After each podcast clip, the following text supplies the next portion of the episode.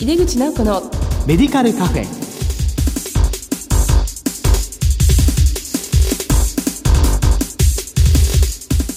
こんばんは。帝京平成大学薬学部の井出口直子です。井出口直子のメディカルカフェ。この番組は医療を取り巻く人々が集い語らい情報発信をする場です。残暑がまだ厳しいですね。今年の夏は皆さんいろんな工夫をして乗り切ってきたのではないでしょうかさて今月の特集テーマは薬局の現状とポリファーマシー事業についてです。この後ゲストにご登場いただきます。どうぞお楽しみに。入れ口直子のメディカルカフェ。この番組は武田手羽の提供でお送りします。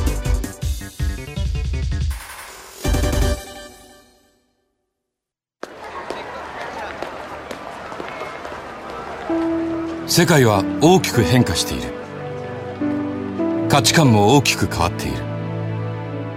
これからの時代健康とはどんなことを言うのだろう。医薬品には何が求められるようになるのだろう。一人一人に寄り添いながら価値ある医薬品を届けたい。私たちは武田手羽です。帝京平成大学薬学部の井出口直子です。薬局の現状とポリファーマシー事業について特集の1回目です。今回はコロナ禍における薬局の状況と対応と題してお送りします。今月のゲストは埼玉県薬剤師会副会長、朝霞地区薬剤師会会長の畑中典子さんです。先生どうぞよろしくお願いいたします。よろしくお願いいたします。本当に先生とはもう20年ぐらい前から、ね、まあ、学会でご一緒させていただいたりして、ねはい、久しぶりに今日はお会いできて、今日はあの先生にはスタジオにお越しいただいています。えー、それではの早速なんですけども、先生のご略歴と現在のお仕事を教えてください。はい。東京理科大学を、まあ、卒業いたしまして、まあ、女性のライフステージに合わせて卸とか調剤薬局とか病院とかに転職しながら勤務し続けました。平成4年にあの仲間たちと起業しまして会社を作りまして平成6年にあの病院の門前にある角の木薬局という薬局を開局しました。平成22年から代表を務めています、はい、今は株式会社角の木ということで4店舗の薬局と介護用品店と介護支援事業所と、それからあの市から包括支援センターを委託されて運営しています。はい、ありがとうございます。地域包括支援センターもやられているということで、まあ、まさにこう医療から始まって、地域包括ケアのところをしっかりとずっとこうやってらっしゃって先生ですよね。地元だけで頑張っております。それがでも重要だと思います。それでですね、まあ、新型コロナウイルス、まあ、今日のテーマなんですけども、まあ、それの感染者が国内で初めて報告されたのは、まあ、今年の1月でしたよね。まあ、それから現在まで先生薬局薬剤師の仕事はどのように変化しましたか、はい。まあ、あの、これはあの、うちの薬局ということではあるのですけど、やはりそのどのようにその事業継続業務を継続するのかっていうことが最初から頭によぎりました災害の派遣のま経験などもあるわけなんですが今回やはり重要なのは社員が感染しないこと。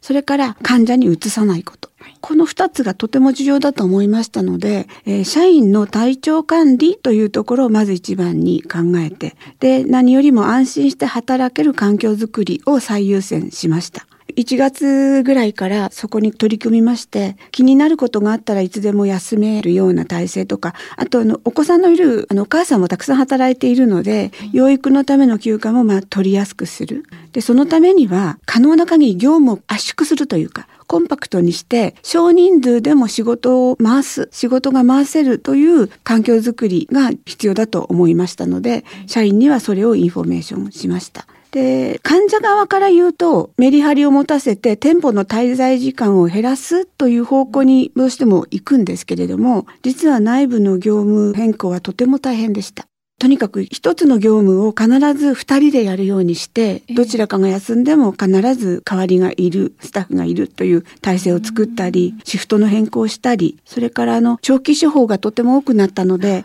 長期処方に対応するための在庫の調整をしなきゃならない。はい、それから当然熱発とかコロナ疑いの患者さんが来た時の対応は手順化しておかないといけないし、まあ、郵送とかお届けは増えましたので、えその結果電話による指導もしなければならなくてこういうものも全て手順を作っていかなきゃいけないこの作業がやはり一番大変で今も続いています。でその間で消毒とか対策をやらなきゃいけない作業もしなきゃいけない。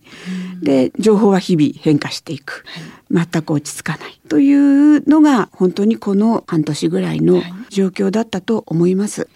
で実際に患者もまあ減ってしまっておりますので経営もまあ大変なんですが、まあ、負荷をどう分散するのかっていうことを考えてきました。での最近は少し落ち着いてきまして、うん、やはり受診が滞ってしまっている患者さんを洗い出す。ああやっぱいらっしゃいますか。そうですね、うん、そこがとても重要だと思っております。でそこにまあ情報発信をしていく。とは0410処方箋っていうのにも、えー、まあやっと今慣れてきたというのがここまでの変化だったように思います。その1月からもう本当に様々なことをされていたと思います。それであの先生もおっしゃってたんですけど、やはり受診控えということもありますし、はい、まあ処方箋ってすごく減ってしまいました。はい、はい。そうするとスタッフの方に休んでいただいたりすることもあったんでしょうか？はい、あのコロナ休業という形も導入しています。そうですか。はい。そうするとまあ休業保障という形でやったりする、はい、本当にやることたくさんあったと思いますね。本当にあの総務部門も大変です。そうそうですよね。はい、で先生ちょっとあの業務をコンパクトに圧縮するっていうのは具体的にはどのようなことをされたんですか？あのやはりメリハリをつけるということと、それからまあ今できることに集中する。まあいろいろやりたいことはあるんですけれども、今は今できることに集中してあまりこういろいろ手を出さないっていうのは、まあ残念なこともあるんですけど、それは社員には伝えました。そうですか。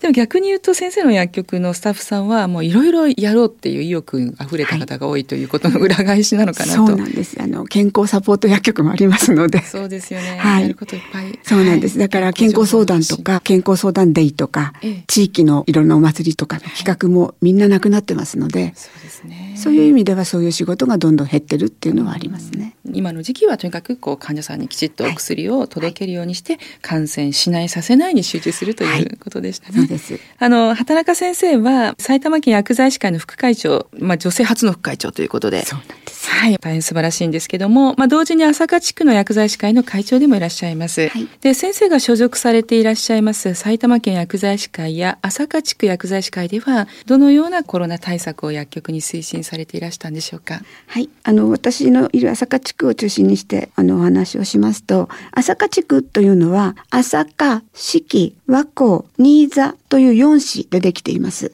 で、ここに大体会員薬局が114。薬局ですると140弱あるんですけど、まあ、会員が114ぐらいです。で、東京都にまあ隣接していますし、和光市があって、和光市は最初にダイヤモンドプリンセスの乗客の隔離施設があったんですね。はい、ですので、やはりあの、敏感だったと思います。地区としても。で、そうは言っても、地域薬局っていうのは小さいんですよね。一つ一つの規模が。だから、まあ、いろいろやらなきゃいけないとはいうものの、やれるかな、まあ、情報を取れるかなっていうのは、とても不安だったんですね。はいそれでまあ薬剤師会として何をするか考えた時に、まあ4月にはなってしまったんですけど、会員に一斉メールをしてアンケート調査をしました。で、そのアンケートは、まあ、どんな対策をしているのかとか、コロナ関連の処方箋の応じはできるのかとか、何に困っているのかなどを聞いたわけです。で、その結果をですね、とにかくなるべく早く公表しました。取りまとめて。はい、そしたら結局は悩んでいることはやっぱりみんな同じだったんですね。一番はマスクとアルコールがない。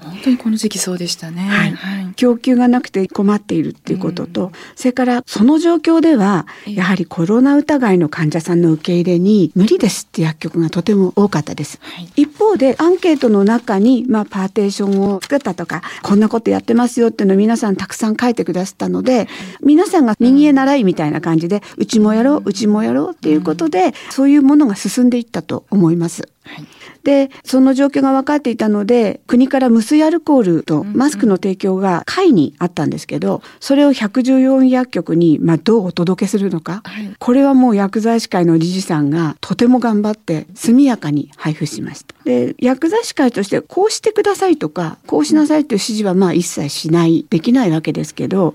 あちこちの薬局の情報を、まあ、みんなで共有することで、こう自主的にこうどんどん対応が進んでいったような気がします。で、5月にもう一度アンケート取ったんですけど、受け入れ体制は明らかに良くなっていたと思います。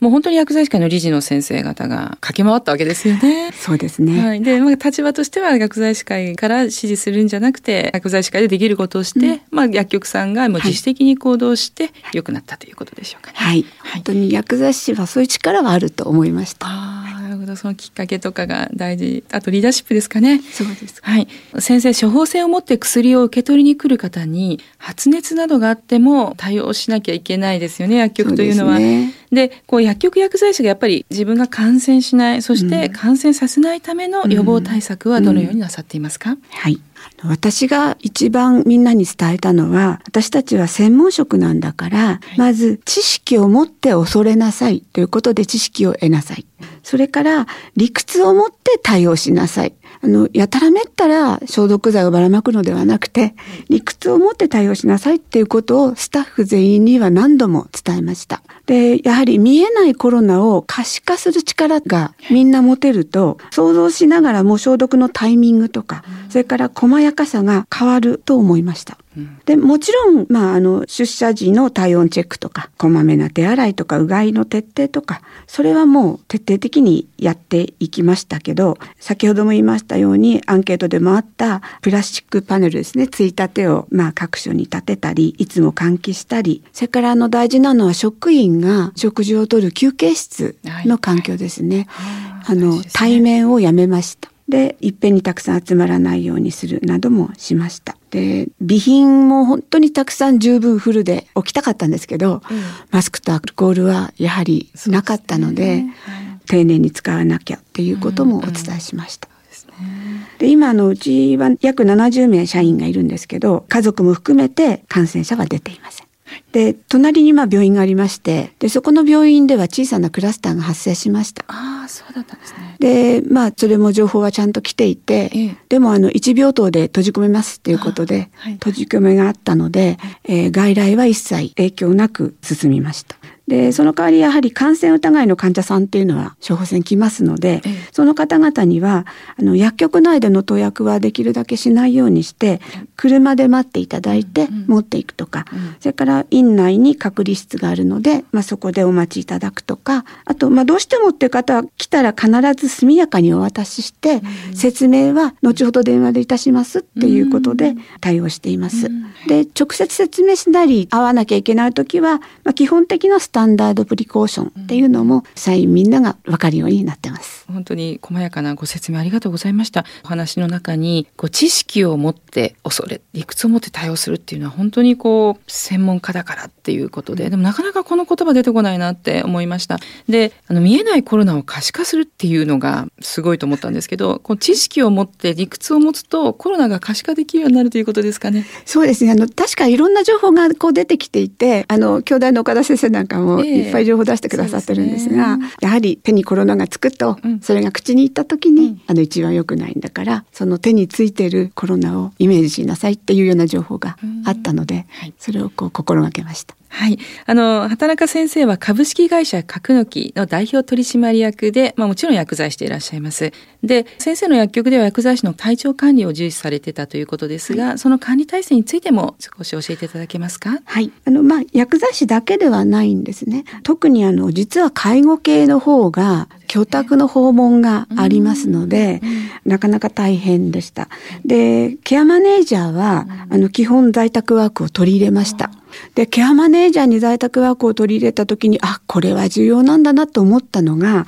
やはりあの、システムをクラウド化するっていうことなんですね。今、あの、薬局で使っているレセコンのシステムとか、電子薬歴のシステムは、まだクラウド化されていないんですね、うちは。で、ケアマネだけがクラウドシステムを使っていたので、在宅ワークができたというのがあって、今後やはり、まあ、地震とか水害とかも含めると、クラウド化が重要なのかなっていうことをちょっと感じました。そうですね。はい。はい、あの実習生も受け入れてらしたんですよね。はい。あの先生のところの学生さんもありがとうございます。お世話になります。あの今期も全員学生さんから後で感想を聞いたりしたんですけど、はい、あのみんな不安なく実習ができたって言ってくださいました。はい、で実習生にももちろん社員にもなんですけど、自分だけじゃなくて専門職能なんだから家族も含めてちゃんと体調管理をする。ってこと。で、休日もね、まあ残念なんですけど、やはり自己管理は忘れないでねって、そういう行動をいつも心がけてねっていうことを、実習室にも言わせていただきまして、節目節目に。あの、皆さんとても元気に明るく実習を終えました。ありがとうございます。はい、ちょうど2期が終わったところですので、はい、やっぱり実習っていうのは本当にこの6年間の中に重要なことなので、まあ、それをしていただけて大変ありがたく思っています。ありがとうございます。はい。あの、先生、そのマスクやアルコール消毒液の衛生材料について、本当にこう一時期は不足で大変だったんですけども、はい、そのあたりの供給についての取り組みとかを教えていただけますか？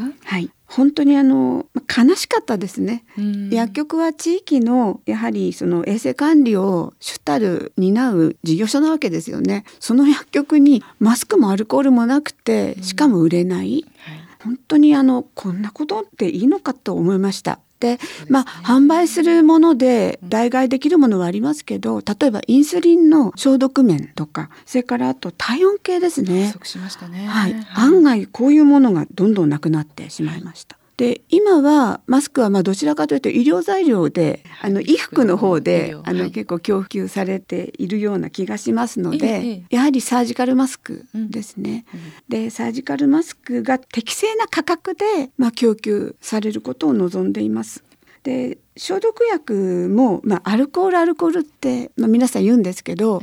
お子さんは何よりもあの手洗いだと思うんですね。うん、で案外泡の石鹸が使いやすいなと思って、はい、泡の石鹸もたくさん勧めるようにしています。でアルコールうちも売ってるんですけどその時にあの小さなボトルをくっつけてで少しでいいからいつも持ち歩くようにみたいな指導をしてアルコールを販売しています。でも本当にみんなあの価格が上昇してしまっているので、まあ、需要と供給の中でこの生活必需品というものがそういう価格競争で流れていくのは辛いです。そうですね、必需品ですものね、はい、それではあのまだまだですね感染者って増えている状況なんですけどもこの新型コロナウイルスをめぐる状況と対応について今のお考えをお聞かせいただけますか？はい。もう本当にあのシャニムに避けるっていうのの限界は感じています。でメリハリを持って国民みんなが対応できるのがいいんじゃないかなと思っています。まあ若い人たちも楽しいことができないのはかわいそうだなって思っています。私たち薬局とすれば案外かかりつけのチャンスじゃないかと思っています。で特に高齢者にかかりつけ薬剤師を指名してほしいなと強く思っています。処方も長期になってますので、その長期の中にこう安心の裏付けがあるというふうにしなきゃいけなくて、そのためには、まあ、かかりつけ薬剤師が一番いいなと。で、必要に応じて在宅につなげることもできますので、ここはかかりつけ薬剤師をぜひ広めたいなと思っています。そうですね。はい、皆さんあの不安になっていらっしゃいますから、まあ、薬局に来て安心していただいて、まあそれで信頼できる薬剤師を見つけていただきたいということですよね。はい、ありがとうございます。薬局の現状とポリファーマシー事業について特集の1回目。今回はコロナ禍における薬局の状況と対応と題してお送りしました。ゲストは埼玉県薬剤師会副会長、朝霞地区薬剤師会会長の畑中典子さんでした。先生お忙しいところありがとうございました。こちらこそありがとうございました。世界は大きく変化している。価値観も大きく変わっている。これからの時代、健康とはどんなことを言うのだろう。幅広いラインナップで信頼性の高い医薬品をお届けします。一人一人に向き合いながらどんな時でも健康を咲かせる力を。私たちは武田手羽です。